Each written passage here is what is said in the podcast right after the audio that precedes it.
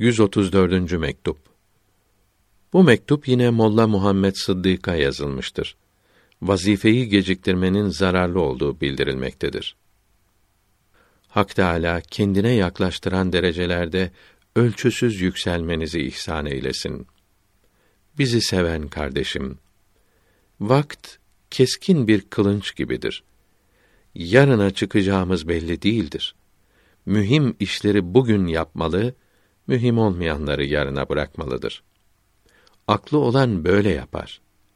Doğru düşünen akıl, aklı muattır. Aklı meaş değildir. Daha ne yazayım? Vesselam.